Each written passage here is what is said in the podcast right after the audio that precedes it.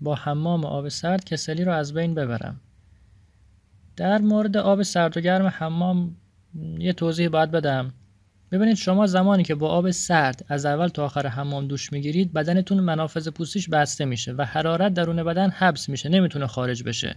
و این جمع شدن حرارت ممکنه بدن شما رو داغتر کنه.